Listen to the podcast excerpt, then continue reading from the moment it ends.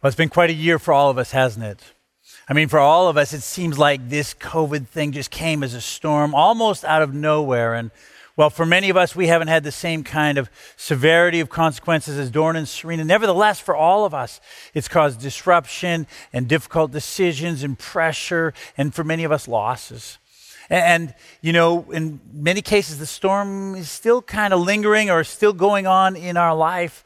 And yet, in the midst of it, as hard as it's been, and no one denies that it's been hard, in the midst of it, we've seen God's grace and His goodness all over the place. And, and today we want to talk about where it is that we sense God leading us, where He's calling us as we go to the future.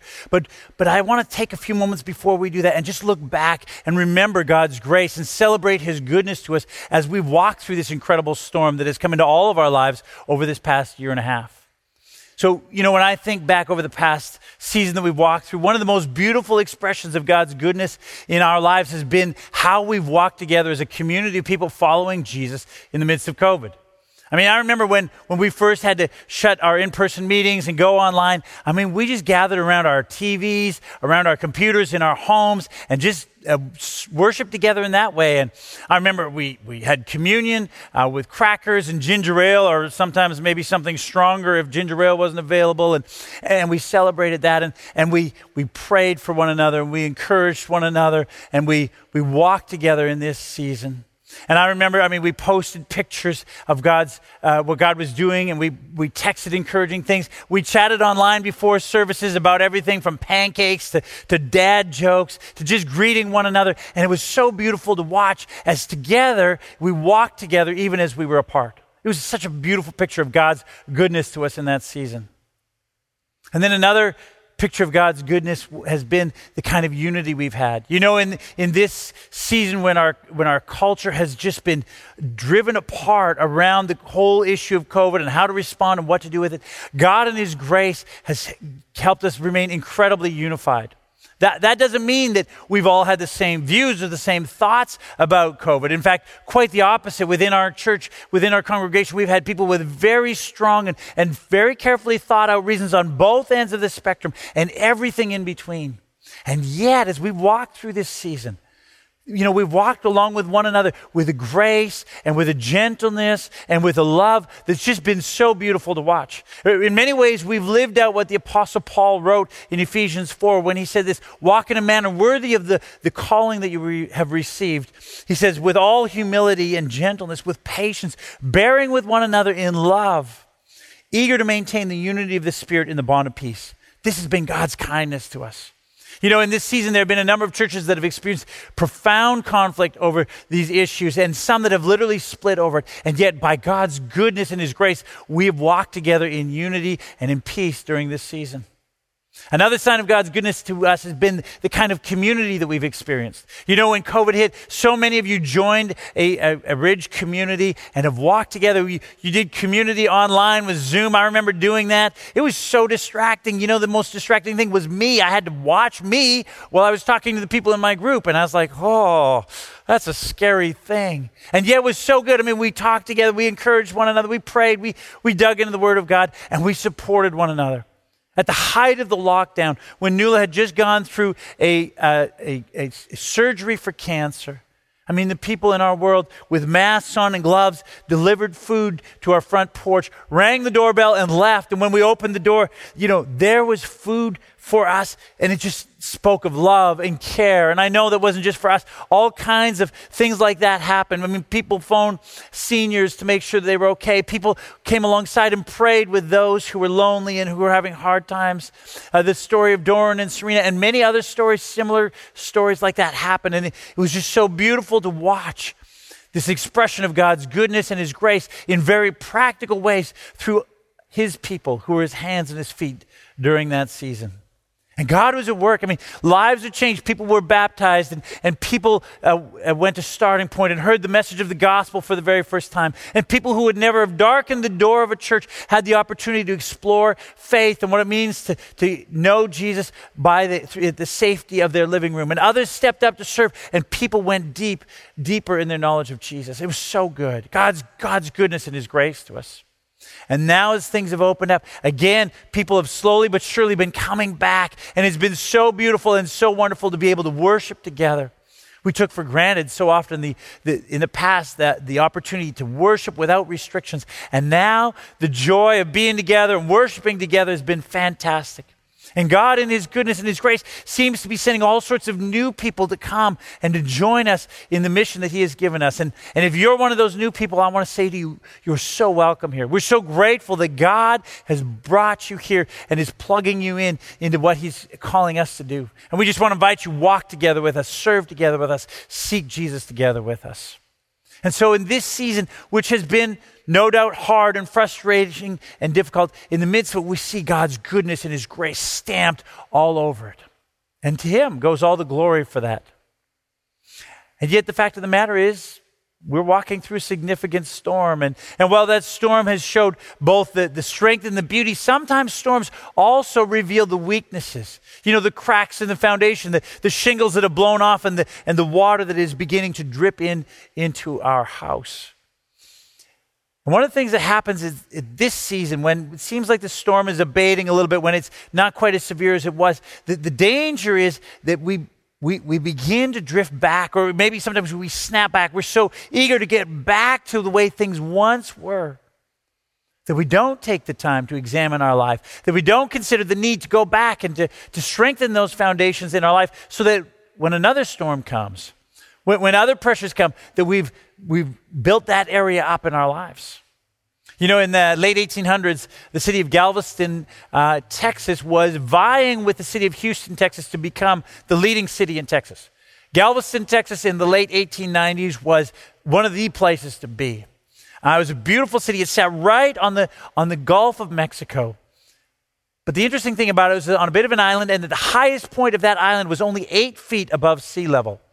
And in the year 1898, uh, a city about 120 miles down the coast was hit by a massive hurricane, wiped that city off the map. When the hurricane was over, there was no more city there. In fact, the people literally abandoned the city and just left.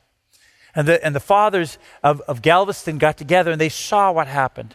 And they looked at where their city was built and they realized the danger that they were in. And so they agreed that they would build a breakwater out in the ocean to blunt the force of any storm that happened to come their way. And, and so they called the city engineer and they drew up extensive plans to build this breakwater, but they needed to get the funding.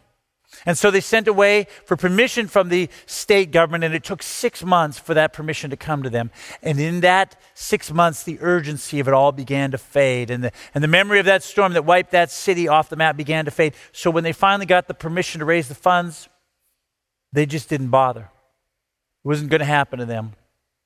And two years later, in the year 1900, the, the most devastating hurricane in the history of the United States struck the city of Galveston, killed 6,000 people in that single storm. And th- those leaders of that city had missed the opportunity. They had missed the, the, the chance that they had in the, in the, in the post storm that they'd seen down at the other city. They'd missed that opportunity to build the kind of protection that they needed in their life. You know, preparing for storms is an important thing in our lives, and it's something that Jesus talks about. You know, Jesus preached the most incredible sermon, the Sermon on the Mount. It was profound and life uh, changing, such a different vision of what life would be all about, so countercultural. And at the end of it, at the end of it, this is what Jesus says. This is how he ends his, uh, his sermon. He says this Matthew chapter 7, verse 24. He says, Everyone then who hears these words of mine and does them will be like a wise man who built his house on the rock. And the rain fell, and the floods came, and the winds blew and beat on that house, but it did not fall because it had been founded on the rock. And everyone who hears these words of mine and does not do them will be like the foolish man who built his house on the sand. And the rain fell, and the floods came, and the winds blew and beat against that house, and it fell, and great was the fall of it. You know, it's fascinating to note that at the end of this incredible sermon that Jesus teaches, he, he doesn't end with this sort of rah rah, like, you can do it, go get him, you're gonna, you're gonna do it. Rather, he ends with a dire warning. He says, Look, the foundations of your life are vital because storms will come into your life. And if you haven't built the kind of foundation, if you haven't firmed up the kind of foundation that you're on, when the storm comes, it could go really bad for you.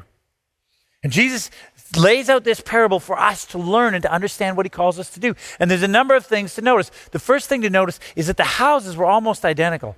Certainly at a glance, they looked the same. They were in the same neighborhood. They, you know, they were under the same pressures, the same conditions, the same locations. And, and probably they looked the same. If you'd have driven by, you'd be like, nice house. Front porch, front entrance, big windows, you know, manicured yard. Next house, nice house, front porch, nice windows, manicured yard. They looked the same, at least from the outside. You see, what Jesus is talking about here, he, he, he's talking about some people who were after the same thing. They both want God in their life, they both are listening to the words of Jesus. See, this isn't him comparing someone who has never heard his words, who knows nothing about him, with someone who has heard his words and, and, and knows what he says. No, no, he's saying this to a group of people who just heard all of his words. And, and if you were to go outside of those houses on a Sunday morning at 10:15, both doors would open up. Both of those men would come out with their Bible under their hand on their way to church. The difference wasn't what they wanted. The difference was how they were building towards what they hoped to get. I remember, uh, I remember my first day in construction. Uh, you know, I, I was doing university and I needed a summer job. And my dad, who worked in the construction world, said, You should get a job in construction. And I said, Dad, look at me. Like I'm a beanpole. I'll never do, be able to do it. He's like, Oh, no, you could do it. So he, he lined up a job for me. He set up. I showed up on the very first day. They had just finished pouring, the, the day before, they had just finished pouring the foundation of the house. And so my job, 7 a.m. in the morning, was to pick up this giant pole and to stand on the ledge of this wall and to beat off these metal that was holding the forms around that, that concrete that had been poured the day before. And then I had to peel off those forms. And then I went down into that ditch and I began to carry these heavy, heavy sheets of, of wood that were caked with concrete out of this ditch and to pile them up by the edge of the road. And you know, by the first 45 minutes, I thought I was going to die and I still had eight hours to go. You know, building good foundations is hard work. And, and Jesus points out that the fool, the foolish person, they don't want to do that kind of work. They, they don't want to work hard at building a foundation for themselves. In fact, uh, they want to build something that's just comfortable, that's just easy for them to do because they're in a hurry. They, they want the house to look good. They, they just want it to be comfortable. So when it comes to the, the words of Jesus, the teachings of Jesus, they don't want to really go deep. They just want the, the good stuff, the, the promises, the hope, the, the beautiful stuff. You know, things like doctrine and, and theology is like that's good for other people, but they're not really that interested because they're building a world that is about them and their comfort. Which means that when they comes to reading the Bible, they read it rather selectively. They, they love, they love things like the doctrine of the love of God. But when it comes to the doctrine of God's justice, when it comes to the doctrine of God's righteousness or holiness, or the idea that God might pour his wrath out on those who rebel against him, they're not, they're not so interested in that. I mean, they, they come to John 3.16, they love that. For God so loved the world, he gave his only begotten son that whoever should believe in him should not perish but have eternal life. They love that. But you know, when it comes to the end of that chapter, the Apostle John, he writes this. He says, Whoever believes in the Son has eternal life, but whoever does not obey the Son shall not see life, but the wrath of God remains on him. You know, when they get to that part, they, they, they kind of skip over. They, they don't want to they don't want to deal with that part. You see, the foolish person is interested in the love of God and the forgiveness of God and the grace of God, but they don't want to deal with anything that's uncomfortable. You talk to them about the sin that we have. You talk about the fact that we have a sin nature that is built into us. They say, no, no, no, that doesn't feel right. I mean, when I think about the people around us, they, they seem naturally kind of good. There's no, there's no sin nature. They, they don't want to be, they don't want to be pushed around that stuff. They don't want to have to examine their own heart around that.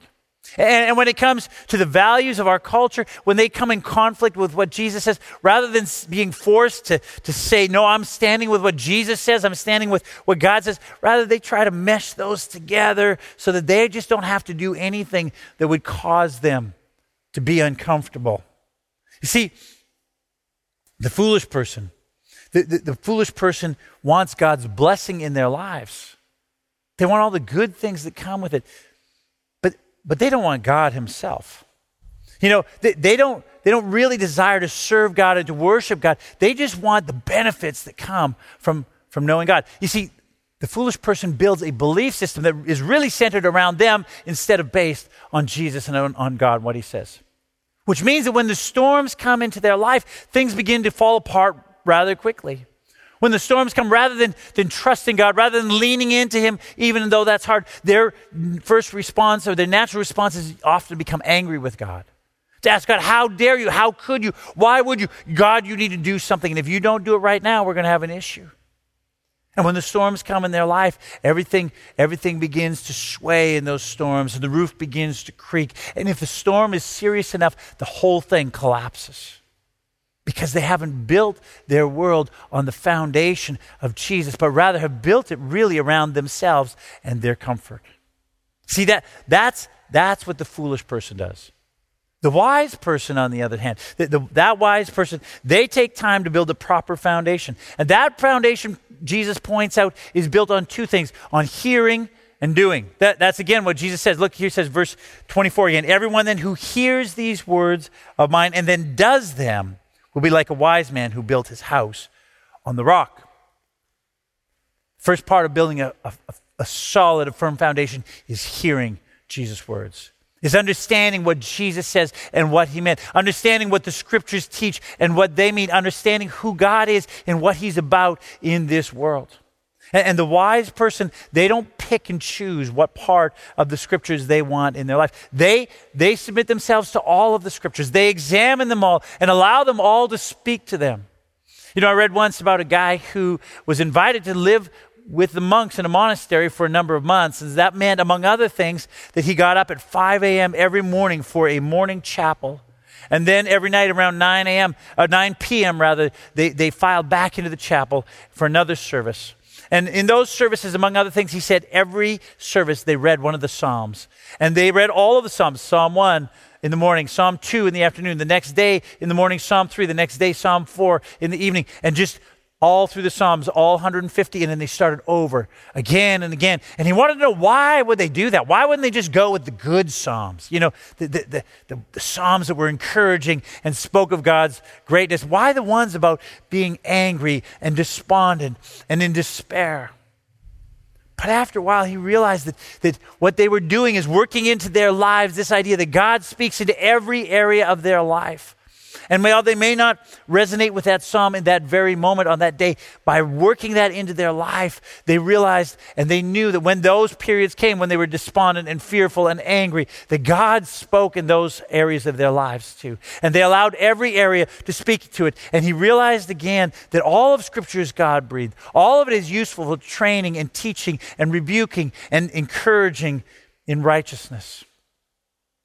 You see, the wise person, they humble themselves under the entire Word of God and they allow the Word of God to examine them, to convict them, to press them to change. They know about the grace of God, but they also understand about the, the judgment and the justice of God. They understand the forgiveness of God, but they also understand the call to forgive. They understand the blessings that come from knowing God, but they also live in light of God's call to be generous, to give of their resources, of their finances, of their time. They understand what it means to live under all that the Bible has to say to them. And this, this becomes the foundation for a brilliant relationship with Jesus a life giving relationship with Jesus. And that becomes the foundation for their life. It's foundation also for a good church. The Apostle Paul, writing to the church, says this So then you are no longer strangers and aliens, but you are fellow citizens with the saints and members of the household of God, built on the foundation of the apostles and prophets. Christ Jesus himself being the cornerstone, in whom the whole structure being joined together grows into a holy temple in the Lord. See, that's the kind of foundation Jesus is talking about the prophets. That's the Old Testament. All of the Old Testament points forward to the coming of Jesus. And the apostles, that's the New Testament. They explained who Jesus was and what his life was all about. And the foundation, the cornerstone on which all of that is built is Jesus himself. That's, that's what it's all built on. And so the question is this how well do you know the scriptures? How well do you understand what Jesus says and what he means? And have you allowed all of the scriptures to speak into your life? Or have you become selective in what it is that you know and understand? And how deep are you digging the foundation in your world? I mean, do you know the, the love of God? And if you do, do you know how deep that love goes? And do you understand the justice of God? And the wrath of God and the holiness of God and the, all, all those other aspects. Where is it in your world that you need to dig deeper? Where you need to grow more in terms of your faith? Where do you need to strengthen the foundation in your life so that when the storms come, that you stand and stand firm? You know, this fall we're going to walk through uh, the opening chapters of the uh, book of Exodus. It's a magnificent story about God calling Moses and, watching as Moses is obedient to God, and God uses Moses to lead the people of Israel out of, the, out of, out of Egypt and toward the promised land. But on a deeper level, it's a story about the sovereignty of God the, the, the, sovereign hand of God at work, not only in an individual's life, but in the life of a nation and in all of history. And so we're going to examine that, and then we want to go deep. We want to dig deep in our own life and lay the foundation, understanding the work of the God's sovereign hand in our own lives and his sovereignty in the situation that we find ourselves in in these days. But you shouldn't just wait for Sundays to go deeper. I mean, where is it in your life that you need to open the Bible and begin to study it more carefully and maybe find some resources and say, in this area, I'm going to dig the foundation deeper. I'm going to understand so that when the next storm comes, or as this storm carries on, that I have the kind of foundation that nothing will sway me from where I'm going. Hearing the Word of God is so key, it, it, it's foundational, but it's not enough. You know, the danger is too many Christians love that part of, of their faith, the, the, you know, the, the, the, learning and the growing deeper and the knowing the scriptures, which is all good, except for they never translate to the doing part of it. They never say, okay, I know all that now, I got to live it out. And James, in his epistle to the church, he warns about this very thing. He writes simply this For as the body apart from the spirit is dead, so also a faith apart from works is dead. You see, faith is not faith if it's just information. Faith only becomes faith if you take that information, that knowledge, that understanding, and begin to live it out in your daily life. And that's a challenge for all of us. Gary Thomas, uh, in a critique of the church, he writes this. He says, And yet, church as we define it today is often structured around discussing issues, praying about them, and feeling inspired at the thought of them. We need to find ways to inflesh, to live out and apply the stretching truths of our faith. And of course, this is what Jesus says all over the place. He says it right here in this passage that we're looking at here in Matthew. But all throughout his teaching, in a number of places, including in John chapter 14, verse 15, he basically says this If you love me, if you love me, then you can't just learn about me. You've got to obey my commandments. You've got to live it out. And that's the other part of laying a firm foundation. You know, Robert Lewis, uh, pastor of a fast growing church down in the United States, he watched his church grow for years in all sorts of ways, and he said, This is good, but but something's missing. Some, something's not right. And he and his elders, they stepped back and began to examine and study and say, what, what are we missing? And, and this is what he writes. He says, here's the conclusion he came to. He says, in a sense, we felt we'd been running a basketball camp. With all of the difficult and sometimes tedious focus on training, skill development, conditioning, and position selection, we had never actually played the game. In all our activity and hard work, we had missed the bigger picture. And you know, it's such a good picture. You know, some of us have been in basketball camp for years. I mean, we know the drills. We know what the Word of God teaches. We understand it. We, we can quote the verses. We can argue the finer details of, you know, free will and, and the sovereignty of God and all of that kind of thing. But we haven't been living it out. We haven't been, we haven't been doing it. In fact, some of you are bored in your Christianity. You would never say that because it's not a, you know, it's not a cool thing for a Christian to admit that they're bored being Christians. And yet, the fact of the matter is, you've been basketball camp for years. You've done the drills ad infinitum. But you haven't stepped out and begun to, to, to do it in the way that Jesus calls you to do. I mean, we know about evangelism, about sharing our faith, but to step out and actually steer a conversation towards, uh, towards a discussion of faith, that's, that's a scary thing. And we know all about forgiveness and how important it is, but to, to have the courage to actually go and to offer forgiveness to someone who has hurt us deeply, that's a hard thing. And we, we're worried about the next generation, about what the culture is doing and where it's going. But the courage to say, I'm going to step up and I'm going to mentor someone younger than me. I'm going to pour what I've got, as little as it is, but what I've got into them to see them grow. I mean, that, that takes time and energy. And, and, the, and the thing about, about playing the game, about leaving basketball camp and the practices and stepping onto the floor, is it gets messy. I mean, you know, there's a pushing and, and jostling as you're on the floor, and, and, and there's a, an opposition that's pushing hard back. And you find yourself playing on a team with some people who are better than you, some people who are not as good as you, and it's not always easy. But you know, you know, when you start to get it going and the passes come and the dribbling, and you start putting that ball in the basket, man, that's exhilarating. Man, that, that's, that's fun. And you see, this is, this is the call on our lives, is to not just do the, the practice, but also to get in the game. And, and here at Ridge, that's our, that's our hope. That's what we want. We want to both do the practicing and be in the game. We want to both do this deep theological discipleship, but also be involved in evangelism and reaching our city for the gospel. Because you see, so it's too easy to just pick one or the other. Some churches are all about discipleship. They got classes and more classes, and you can go deeper and deeper. But the problem is they never really try to reach out and impact their city in any kind of significant way. And the city says, well, there's a bunch of religious people that kind of in their corner doing whatever they're doing. Uh, other churches are focused entirely on reaching out. I mean, it's all about serving the community and being out in the community and doing good, good works. But the problem is because they haven't gone deep, they're swayed by everything that goes along and they, they just don't have a, a deep foundation.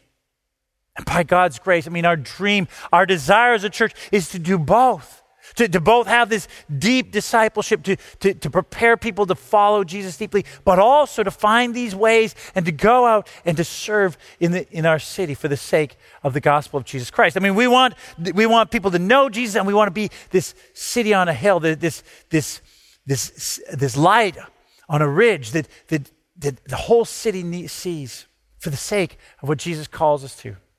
And we don't always get that right. I mean, we, we're saying, okay, it, we, we've been working on this part, on, on reaching our city, and we need to keep developing this part, this deeper discipleship. And so this year, we want to continue. We're planning to roll out some classes later in the year, uh, laying out the essentials of the faith so that people can go deeper in understanding what the gospel is all about. But at the same time, we're continuing to find these places where we can serve in our city, where we can connect, where we can show the love of Jesus. And we're going to keep working on that together. And the question for you is this when you look at your world, when you look at your own personal life, where is it that you need to dig the foundation deeper? Is it, is it in the knowing, in the learning? Do you, do you need to grow more in that area this, in this coming season? Or, or is it in the doing? It's like, I, I know a lot. It's time for me to do. Because in both places, you lay foundations. In both places, you learn in profound ways. Because you see, the storms are going to come. This is what Jesus says. I mean, and we, you, you don't need to be a rocket scientist to figure this out. And the thing about the storms is, you know, it doesn't matter how nice your house is when the sun is shining. I mean, when it's nice outside, you can live in a tent. We've probably done it this summer. The question isn't how nice does your house look when the sun shines. The question is how sturdy is your house when the storms rage? Because the same storms come into your life whether you are the wise person or the foolish person. And, and those storms, I mean, the, the rain, the, the wind, the floods, they come. And sometimes they come, you know, in the, in the, in the form of, of disappointment and hardship and illnesses in our lives. You know, we, we had counted on someone for something that let us down, or, or we had dreamt about some promotion and, and we never got it. Or, or we had dreamed about having children and we turns out we had fertility issues, or whatever it is that happens in our life. The fact of the matter is, is that we face these kinds of hardships and storms in our life. It's one of the kinds of storms. But there's other storms, the, the, the, the culture around us. I mean, there's just this grinding, ongoing pressure for us to conform to the, the culture around us, to live and to take on the values of the culture around us. And, and that pressure just keeps going. And sometimes when we get to our middle years, you know, there's a slowing down in our life and there's a weariness. And, and we begin to look and look at where we place and wonder if we shouldn't actually spend less time following Jesus and more looking out for ourselves. And you know, when that kind of thoughts come in our life, that's again the, the world itself pushing, battering against our house, testing our foundations. There are other storms that come, and that, that's when we face spiritual attacks. And, and, and listen, don't, don't think that every bad day is some sort of spiritual attack. Sometimes a bad day is just a bad day. But the Bible tells us, the Apostle Peter tells us that the, the devil w- goes around like a roaring lion looking for whom he can devour. And he calls us to stand firm in that moment and to, to, to stand on the foundation that we have in Christ, and that God will help us through that time and will deepen and strengthen us as we do. And then there's the ultimate storm that eventually comes into everyone's life, and that's death. And sometimes we brush up against that when someone that we love that is close to us dies. And, and that's jarring. That, that, that rattles our world in a way that few other things do. But nothing like when death comes knocking at our own door. And you know, when that comes, when, when that knock comes and we have to walk that journey, the foundation that you've laid down, the foundation in your life that you have, how well you've done that is going to make all the difference in how you travel that journey. Jesus ends this amazing sermon with his profound warning. He says, Storms come and foundations matter. And Matthew, who has been taking it all in, who has been watching Jesus preach this incredible sermon, at the same time has also been watching the crowds and what's been happening as they've been listening to Jesus. And now, after Jesus finishes this sermon, Matthew tells us what he observed, what, he, what happened. He says this in verse 28. He says, And when Jesus finished saying these things, the crowds were astonished at his teachings, for he was teaching them as one who had authority and not as their scribes. You know, the scribes, they taught by quoting other authorities. They, they were the interpreters of the interpreters, but not Jesus. Jesus said over and over, He says, You have heard it said, but I say to you. See, Jesus spoke with unbelievable authority because of who he was.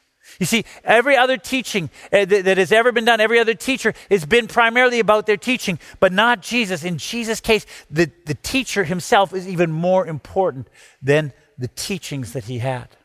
The question that it really comes down to is this who is Jesus? You know, if you doubt that Jesus was the unique Son of God, come in the flesh to take on the sins of the world, to absorb the wrath of God so we could be free, if you doubt that, if you're not sure about that, then what Jesus teaches is just kind of interesting. It's kind of nice thoughts to think about. But if Jesus is, is indeed the Son of God, if Jesus is the one who has come to show life and to, to show us the way and to make the way possible and then to give us the, the strength to live that way, then his teachings matter more than anything else, then there is nothing else, nothing better that you should found your life on. And so it's so important to take on his teachings because he is one who teaches with utter authority. You know, this season that we're entering in here now, in some ways it may be that the storm is kind of coming to an end. Or maybe we're just in the eye of the storm. Maybe this is just the, the calm before we enter into the second half and the storm gets even more severe. And maybe for some of you, the storm is actually, even as we talk, getting more intensified in your life. But wherever you are in this whole thing that we're walking through, in this season, don't miss the opportunity to examine your life. Don't just sort of drift back like the, the men of Galveston did and just think, ah, this storm isn't going to come again.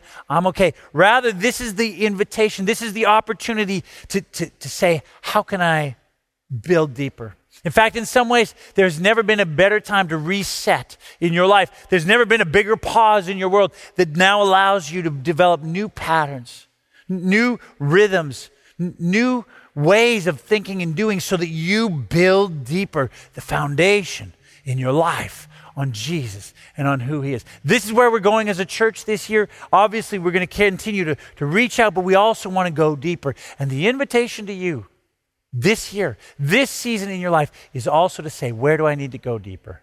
Where do I need to build the foundation so that when the next storm comes in my life, that my foundation is firmer than ever? Would you join me? Let me, let me pray for you. God, we thank you. Uh, God, we thank you as we think about this storm we've been walking through, that in some ways we're still walking through. God, we thank you for your grace and your goodness. It's, it's stamped all over in the midst of the hardship and the struggles. God, we see it. But God, my prayer for us, for me in my own life, for us in this church, is that we don't miss this moment. God, that we don't just sort of drift back and miss the opportunity to, to examine our lives, to, pack, to choose new paths, to, to lay down new rails on which to travel on as we move forward in this new season that we find ourselves in. And so, God, I pray that you would meet each of us. God, that this day you would convict of, us of what it is that we need to do, where it is that we need to go, so that, Father, we build a foundation built on Jesus himself, so that no matter the storm, no matter what comes, whether it's something we all walk through together or if it's something utterly unique to our own lives, Father, that we stand firm, that our house doesn't collapse. And so, Lord, we ask for you to lead us and to guide us. We pray it in Jesus' name. Amen.